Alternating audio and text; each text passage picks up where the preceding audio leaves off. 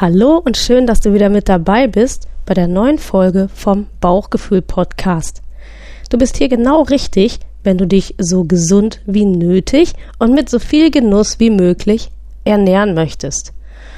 Und außerdem, was in den Zeiten von Corona besonders wichtig ist, bist du hier auch richtig, wenn du deine mentale Fitness stärken möchtest um mit einer positiven Grundhaltung dem Coronavirus zu trotzen. Und das ist jetzt wirklich keine Sabelei, sondern das haben Studien gezeigt, ähm, zum Beispiel bei Krebs- und Asthma-Patienten, dass die Grundhaltung zur Krankheit oder zum Krankheitsgeschehen einen ganz starken Einfluss darauf hat, wie der Körper mit der Erkrankung umgeht. Und führende Mediziner sagen das auch im Hinblick auf das Coronavirus, dass man dem Immunsystem gut helfen kann, eben falls er einen befällt, mit dem Coronavirus gut zurechtzukommen, wenn man eben eine gute, positive mentale Haltung zu Corona hat aus der Sicht ähm, eines Mentaltrainers würde man eben jetzt sagen, also Corona ist eben etwas, wovor man Respekt, aber nicht Angst haben muss. Und mit so einer Einstellung kann man eben dem Immunsystem schon gut helfen, um das herannahende Unheil mit einer gewissen Gelassenheit auszuhalten. Mein Name ist Nina Schweppe. Ich bin Trainerin und Coach für Ernährung und Persönlichkeitsentwicklung und heute möchte ich dir zeigen, wie du mit deiner Ernährung deine Grundhaltung und deine mentale Gesundheit beeinflussen kannst. Und wie ich ja gesagt habe, in Zeiten von Corona ist eine gute Grundhaltung besonders wichtig. Und deshalb biete ich ein Corona-Kurzcoaching an, was bedeutet, ähm, bis zum 30.04. erhältst du zu einem besonders günstigen Preis ein Kurzcoaching, worauf ich dann am Ende dieser Folge noch genauer eingehen werde.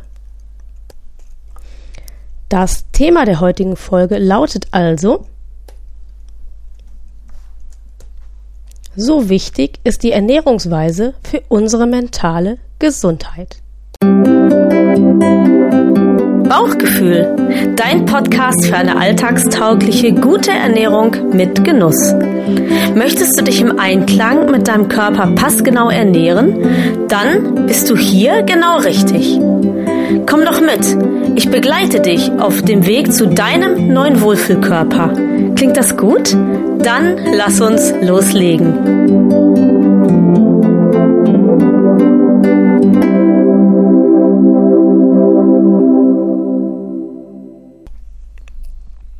Ob man es nun glaubt oder nicht, es gibt tatsächlich in der Psychologie einen Zweig, der sich mit dieser Frage, was denn eine Ernährung, eine gute Ernährung für Auswirkungen auf unsere mentale Gesundheit hat, beschäftigt. Und zwar ist das, und das gibt es wirklich, die Ernährungspsychologie. Da beschäftigen sich Wissenschaftler tatsächlich damit, welche Auswirkungen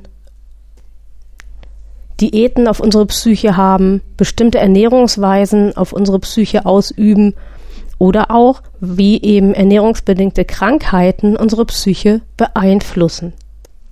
Und der Wissenschaftszweig der Ernährungspsychologie tut natürlich auch ganz viel, um zum Beispiel der Thematik der Essstörungen auf den Grund gehen zu können. Man isst, was man isst, sagt der Volksmund, und da ist bestimmt auch was dran. Wer zum Beispiel zu wenig Kohlehydrate isst, wird fahrig, unkonzentriert und hat unter Umständen schlechte Laune. Vielleicht kennst du das auch, wenn in deiner Familie jemand Diät macht, dass du dann von vornherein schon weißt, dass dann nach ein paar Tagen der Haussegen schief hängt. Das liegt vor allem daran, dass die Reduktion der Kohlehydrate oft dünnhäutig, also empfindlich macht und tatsächlich auch leichte depressive Verstimmungen verursacht. In dem Augenblick, wo die betroffenen Menschen wieder ganz normal essen, verschwinden die Probleme auch wieder ganz von selbst. Für die Frage, ob und wie weit unsere Ernährung unsere mentale Gesundheit beeinflusst, sind zwei Faktoren ganz entscheidend, nämlich einmal die Ausgewogenheit der Ernährung und zum anderen die Grundhaltung zum Essen.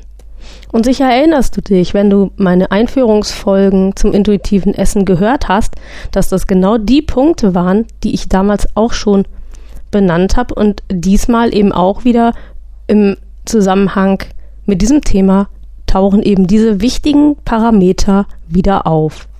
Und es ist manchmal gar nicht so einfach, vor allen Dingen, und das sehe ich bei meinen Kundinnen und Kunden, diese negative Grundhaltung zu bestimmten Lebensmitteln oder zu bestimmten Lebensmittelstoffgruppen wie zum Beispiel Fett oder Kohlehydraten abzulegen. Und vermutlich habe ich das auch schon gesagt in den Folgen, wo es ums intuitive Essen ging, dass diese Stressfaktoren sogar so weit gehen, dass sie messbar unseren Cortisolspiegel beeinflussen.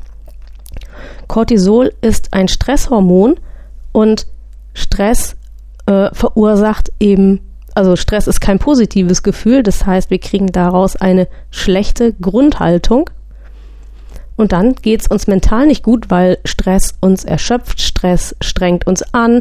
Äh, in Urzeiten war das ja ein Fluchtreflex oder und löst Schutzmechanismen aus. Und man tut gut daran, diese Cortisolausschüttungen möglichst gering zu halten, was bedeutet, dass man zum Beispiel Angst vor Fett oder Kohlenhydraten schnellstmöglich ablegen sollte.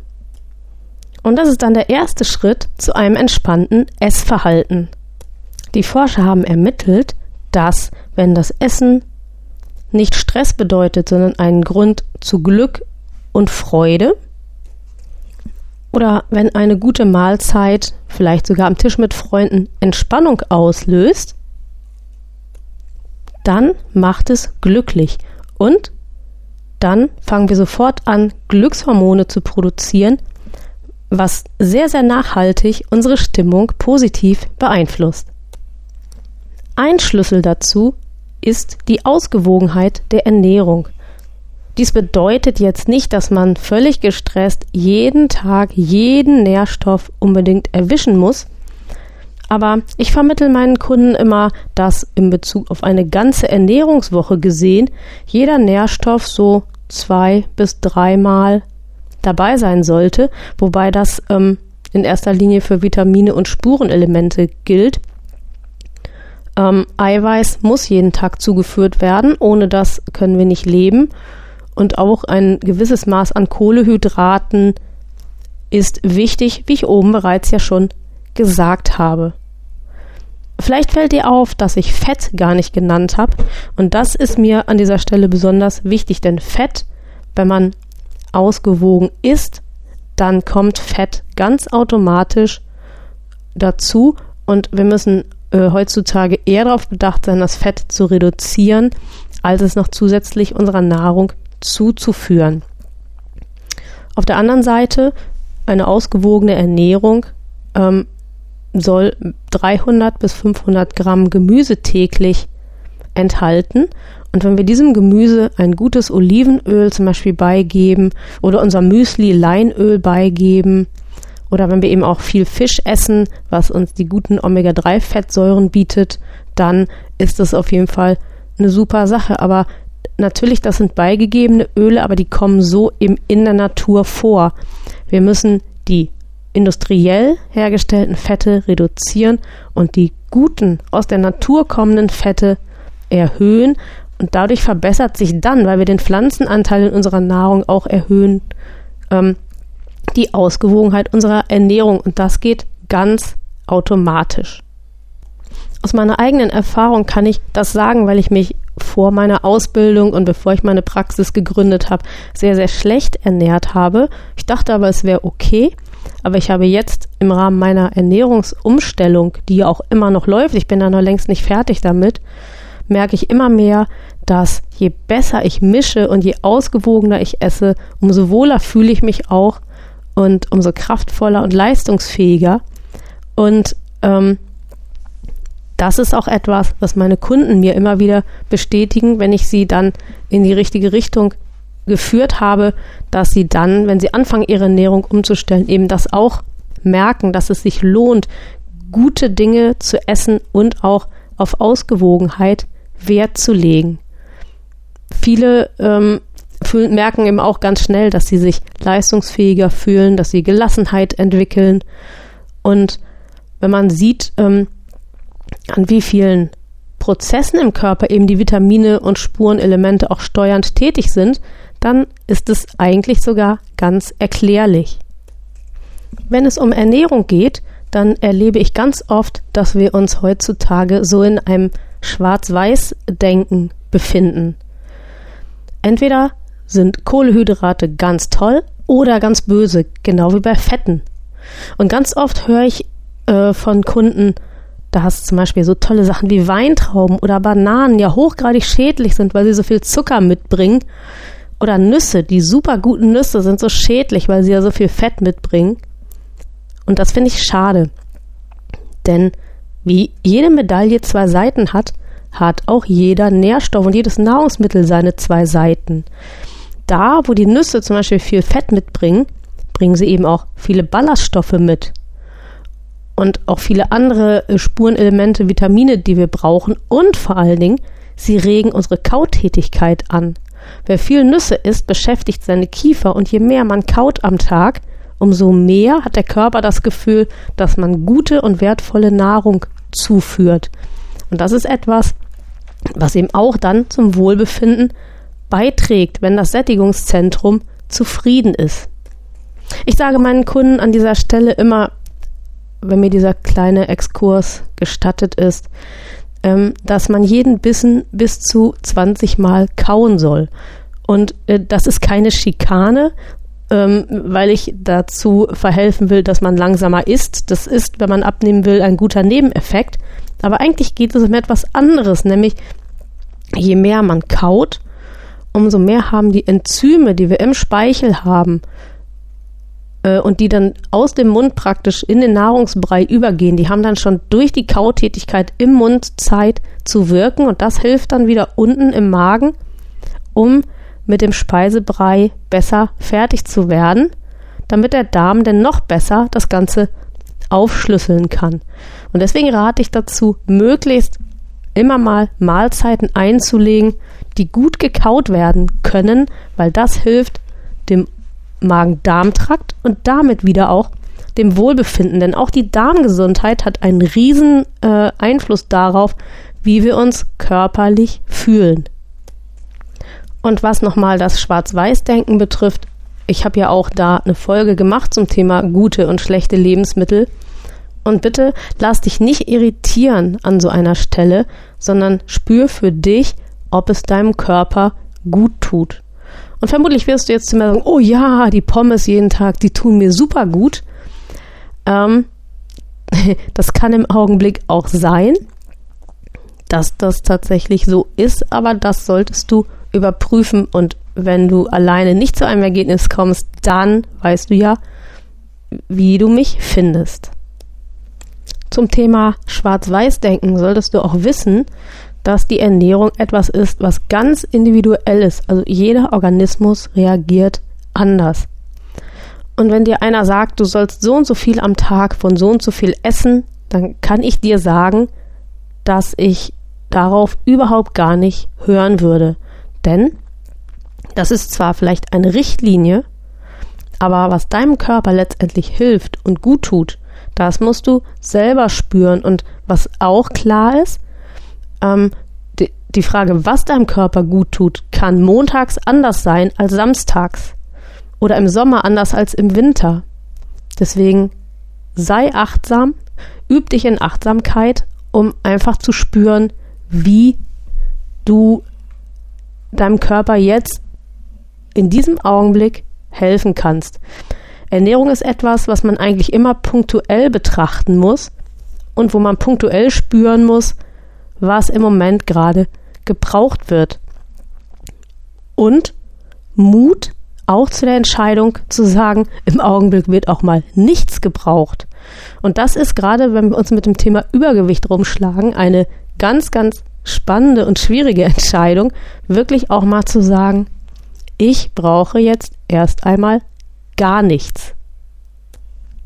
Die Ausgewogenheit der Ernährung spielt eine große Rolle, das habe ich schon gesagt, und die Frage ist jetzt aber, wie macht man denn das? Und das ist eigentlich ganz einfach, nämlich die Auswahl der angebotenen Nahrungsmittel muss groß sein. Denn mit einer großen Lebensmittelvielfalt erhöht sich auch die Chance, alle wichtigen Nährstoffe immer wieder einmal zu erwischen. Und darüber hinaus eine große Auswahl macht natürlich das Essen auch abwechslungsreich. Damit wird es spannend, damit wird es attraktiv und das wiederum stärkt die Neugier, das Glücksgefühl und damit das Wohlbefinden. Wer auf viel verzichtet, also sich Esszwänge auferlegt oder sogar Reduktionsdiäten macht, der läuft tatsächlich Gefahr, einen Mangel zu produzieren. Und was an der Stelle wichtig ist, jeder Mangel führt zu einer Stressreaktion des Körpers und das wiederum führt zu Essanfällen und die wiederum schaden der mentalen Gesundheit. Wenn du mir schon lange zuhörst, dann weißt du, dass die alltagstaugliche Ernährung mit Genuss meine absolutes Ziel ist. Und an dieser Stelle sage ich dir deswegen nochmal, sogar Fastfood oder Süßigkeiten dürfen sein. Aber, und jetzt kommt das Aber, ähm, in Form eines Genussmittels. Das heißt, dass man das einfach immer dann einsetzen soll, wenn man denkt, oh, jetzt brauche ich doch vielleicht mal einen kleinen Stimmungsaufheller. Aber sowas sollte eben nicht täglich im Speiseplan vorkommen. An dieser Stelle eine kleine Fußnote. Mit dem Fastfood habe ich das schon ganz gut hingekriegt, was die Süßigkeiten betrifft. Da darf auch ich noch besser werden. Und vor diesen Dingen muss man auch, was die Kalorien betrifft, keine Angst haben, denn wenn man das nur gelegentlich zu sich nimmt, dann ist unser Körper stark genug, um diesen Angriff schlechter Stoffe auszuhalten und zu kompensieren. Hier kommt es auf das richtige Maß an. Und jetzt wieder mein Lieblingssatz, die Dosis macht hier das Gift. Jetzt haben wir ganz viel darüber geredet, wie das denn ist mit der Ausgewogenheit der Ernährung. Ähm, aber wie ist es mit der entspannten Grundhaltung zum Essen? Und da ist natürlich ein wichtiger Punkt, den ich auch schon genannt habe, nämlich Esszwänge abzulegen. Also ich muss nicht jeden Morgen frühstücken, weil ich sonst den Tag nicht schaffe. Das ist ein Mythos, der sich von aus alter Zeit lange hält. Ich muss auch nicht meinen Salat vor dem Hauptgericht essen. Das dachte man auch mal, dass das ernährungsphysiologisch Vorteile bringt. Die sind auch widerlegt. Und im Grunde genommen ähm, ja, abends nichts mehr essen, weil das dann weil das dann dem Körper hilft, ähm, abzunehmen. Es nützt auch wenig, wenn ich dann bis mittags zu viel an Kalorien aufgenommen habe, dann hilft es meinem Organismus auch nicht, wenn ich abends nichts esse. Also diese Dinge, diese Regeln, diese Mythen, die gilt es abzulegen, weil die eben Stress verursachen und das tut der mentalen Gesundheit nicht gut. Das ist erst einmal ganz wichtig und auch eben die Angst vor Fett, vor Kohlehydraten, vor Zucker, vor Laktose übrigens äh, und auch vor ähm, na vor Gluten. Also nochmal eine kleine Fußnote. Es entwickeln sich aufgrund von Lebensmittelunverträglichkeiten, die ein kleiner Teil ähm, der hier lebenden Bevölkerung tatsächlich hat, ähm, entwickeln sich auch so Ängste zum Beispiel vor Gluten. Also ähm, Gluten ist eine Eiweißverbindung, die in Getreide vorkommt. Und wenn wir gesund sind, dann schadet das uns überhaupt nicht. Das können wir ohne Probleme ab. Ähm, das Problem ist halt nur, wenn wir wirklich eine Zöliakie haben, dann macht es uns massive Beschwerden. Und ähm, wenn du wirklich eine Zöliakie hast, dann weißt du, wovon ich rede. Ich selber habe das Gott sei Dank nicht, aber ich habe eine gute Freundin, die es hat und ich weiß aus ihren Schilderungen, was es bedeuten kann. Desgleichen die Laktose. Wenn wir genügend Laktase im Körper haben, dann ist das völlig egal, wie viel Laktose wir aufnehmen. Das tut unserem Körper überhaupt nichts.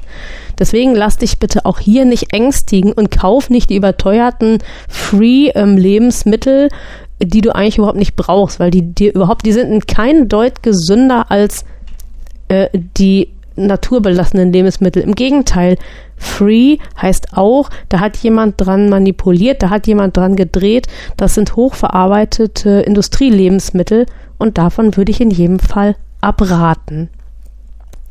Fußnote Ende. Und nun nochmal zu dem, was ich eigentlich sagen wollte. Lass dich nicht ängstigen von diesen Dingen, ähm, denn diese Ängste vor bestimmten Nahrungsmitteln, vor bestimmten Inhaltsstoffen und so weiter, die lösen Stress aus. Das drückt deinen Cortisolspiegel hoch und das macht dir eine schlechte Grundhaltung, ein schlechtes Gefühl. Und das ist dann schädlich für dein Gesamtbefinden.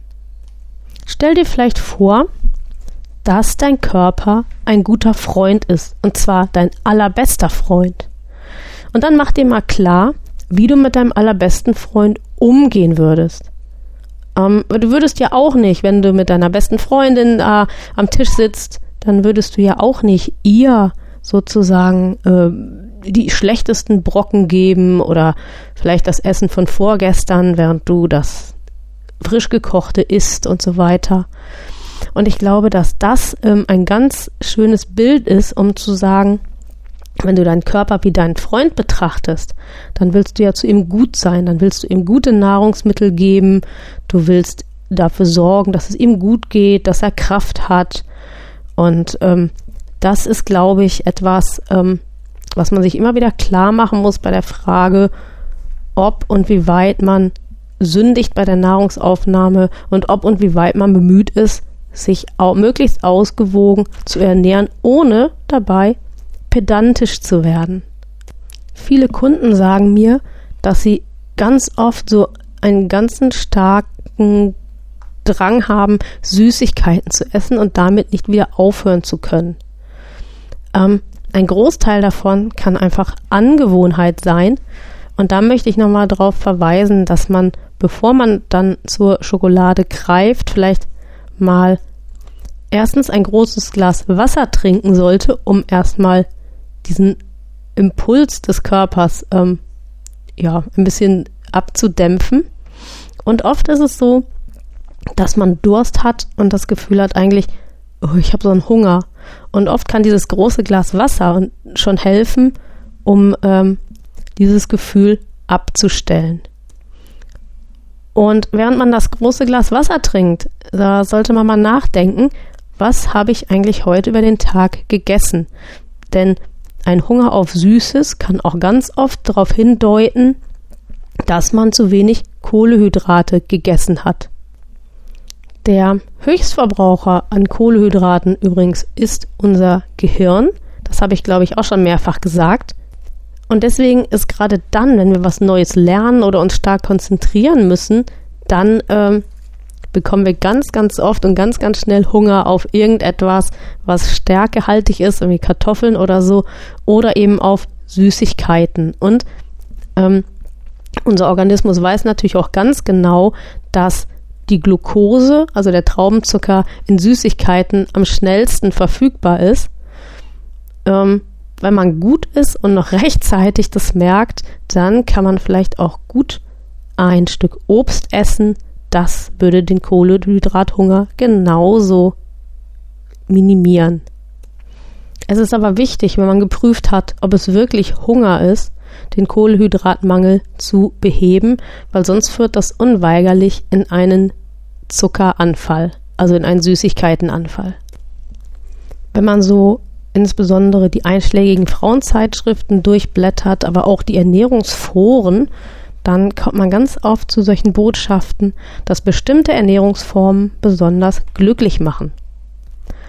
Ähm, diese Behauptung ist nicht haltbar, aber Forschungen haben gezeigt, dass die glücklichsten Esser die sind, die ihrem Körper möglichst vielfältige Nahrung und möglichst auch saisonale Kost anbieten.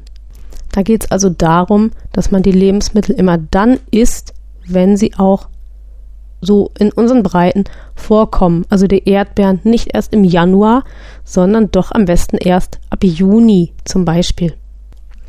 Wenn man den einschlägigen Quellen, die ich eben nannte, so glauben darf, dann ist die mediterrane Küche die gesündeste.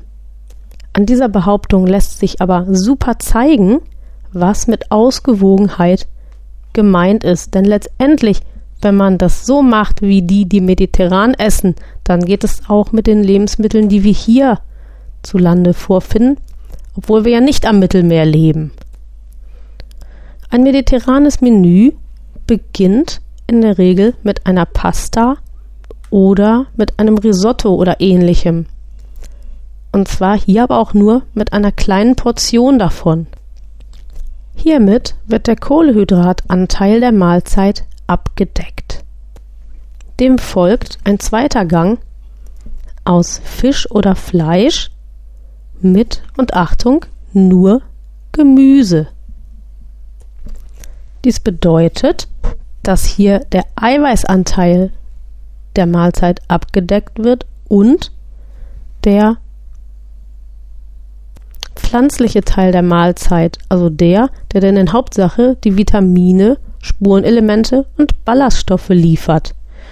Auffällig ist, und das merkt man auch, wenn man hier beim guten Italiener essen geht, dass hier praktisch keine Kohlenhydratbeilage mehr dabei ist. Also wenn, dann liegen vielleicht ein oder zwei Kartoffelspalten mit auf dem Gemüseteller, aber in der Hauptsache gibt es eben Gemüse zum Eiweiß. Vielleicht ist dir aufgefallen, dass hier Fett gar nicht extra aufgeführt ist. Ähm, das ist auch nicht nötig, weil äh, über dem Salat, der möglicherweise anstatt des Gemüses gereicht wird oder zur Zubereitung des Gemüses, um es so ein bisschen anzudünsten, ist gutes Olivenöl beigegeben worden. Und ansonsten ähm, nimmt man das auf, was natürlicherweise an Fett in den Lebensmitteln vorhanden ist. Vielfach besteht der Irrglaube, dass in Italien in hohem Maße Pizza konsumiert wird. Das ist aber überhaupt gar nicht so. Die Pizza wird so wie Risotto oder Pasta in das Menü eingebunden, also im Grunde genommen nur als Kohlenhydratanteil der Mahlzeit und dementsprechend gibt es eben von der Pizza auch immer nur ein gewisses Stück und nicht so gleich wie hier die Riesentorte sozusagen. Wenn wir über Essen reden, dann reden wir auch über Gewohnheiten und oder Rituale. Rituale sind wichtig, denn sie geben dem Menschen Sicherheit und Orientierung.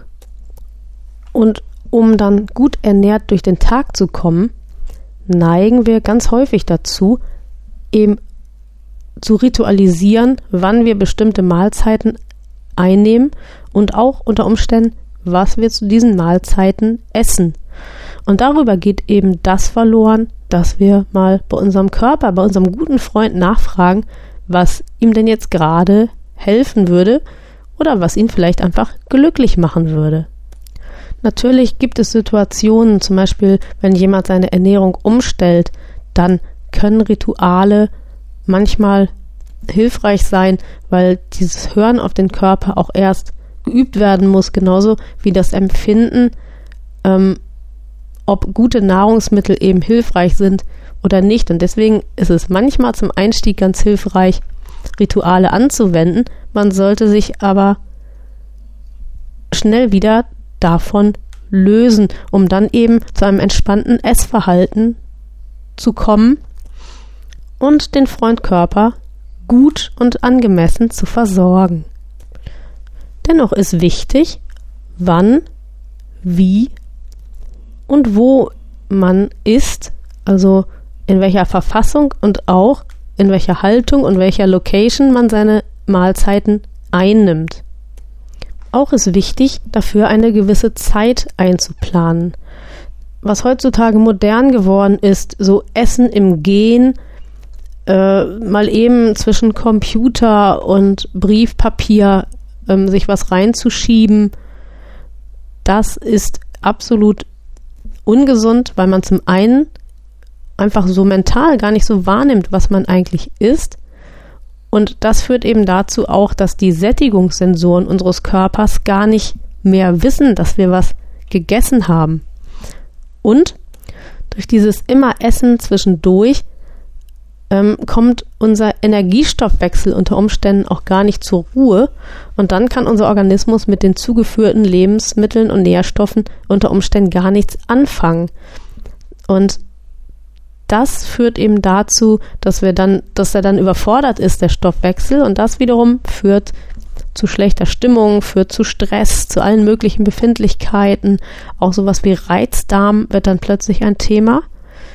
Und deswegen für eine gute Grundhaltung, für eine gute mentale Gesundheit spielt eben auch eine Rolle, dass wir unser Essen planen, uns dafür Zeit nehmen, uns dafür in Ruhe irgendwo hinsetzen und eben nicht in der U-Bahn oder im Bus schon irgendwie unser Frühstück einnehmen und was man da heutzutage alles so sieht.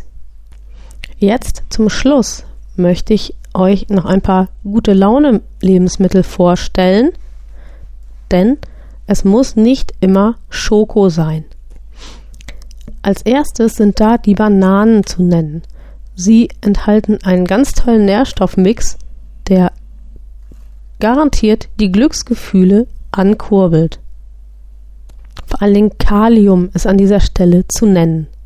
Als nächstes haben wir den Leinsamen, der die Verdauung ankurbelt, dadurch also das Wohlbefinden im Darm und die Darmgesundheit regelt und dadurch zu Wohlbefinden und Glück und Entspannung beiträgt.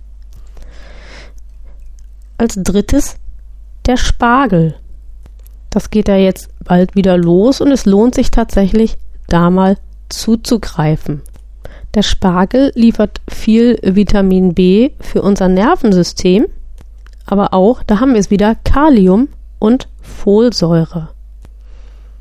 Er bringt auch Mangan und Kupfer, die gemeinsam mit den anderen Wirkstoffen für unser Glücksgefühl sorgen. Als viertes kommt, und das ist mein Favorit, die Avocado. Sie liefert eine Menge gesunde Fette und sie bringt auch ähm, Tryptophan. Das finden wir übrigens auch in Schokolade. Vitamin B6 und Folsäure, die hatten wir eben auch im Spargel. Und diese Stoffe tragen dazu bei, dass unser Körper Serotonin ausschüttet und bildet. Und Serotonin, das ist das Glückshormon. Als nächstes haben wir Naturreis und Paranüsse. Diese liefern Selen und Magnesium und diese Spurenelemente, die wirken sich bei Stress und bei Niedergeschlagenheit und auch bei Erschöpfung positiv aus.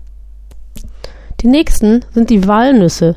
Sie liefern wie die Avocado, Omega-3. Und diese guten Fettsäuren, die unterstützen die Hirnfunktion und deswegen wirken diese Stoffe positiv auf depressive Verstimmungen, weil sie eben gute Prozesse im Gehirn ankurbeln. Als nächstes die Zwiebeln. Die heben schon deswegen die Laune, weil sie fast jeder Speise eine herzhafte und attraktive Note verleihen und außerdem wirken sie sich positiv auf die Magen-Darm-Funktion aus, was wiederum unserem Wohlbefinden, das habe ich jetzt schon mehrfach gesagt, enorm hilft. Weil ein gesunder Darm hilft auch einem gesunden Geist sozusagen. Und last but not least die Aprikosen.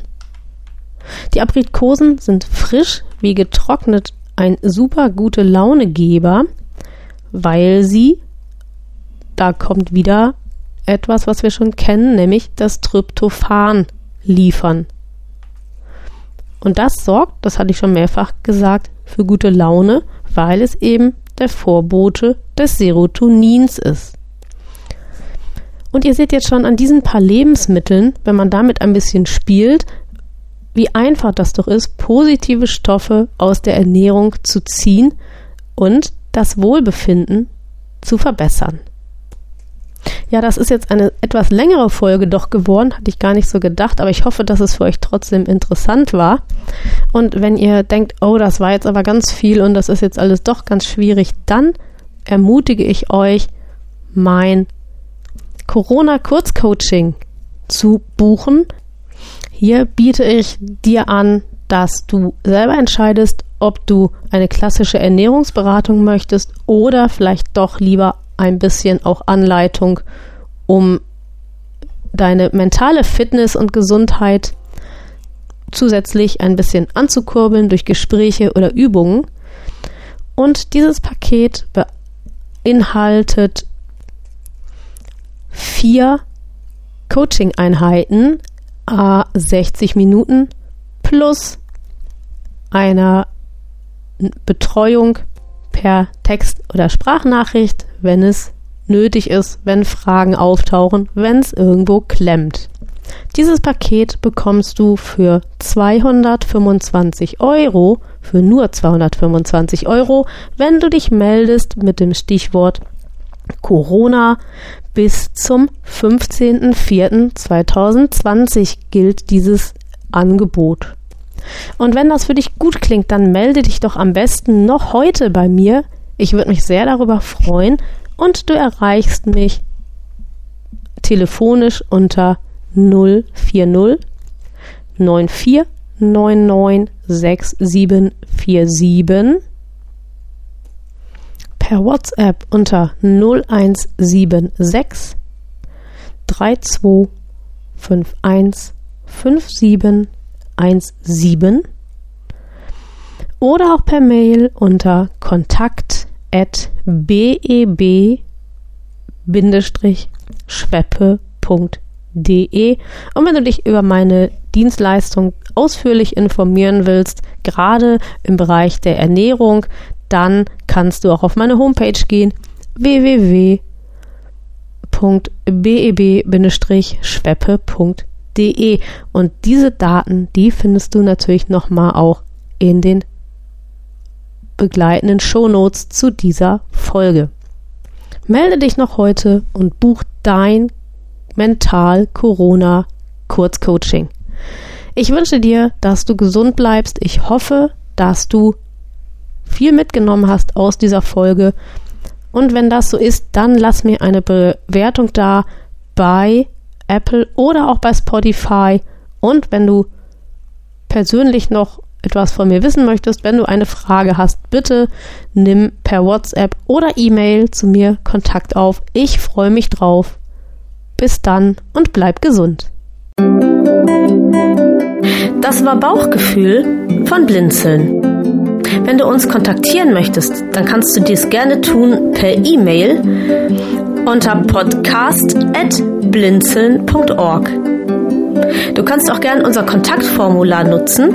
Das findest du auf der Homepage www.blinzeln.org. Und wir schreiben Blinzeln mit einem D in der Mitte.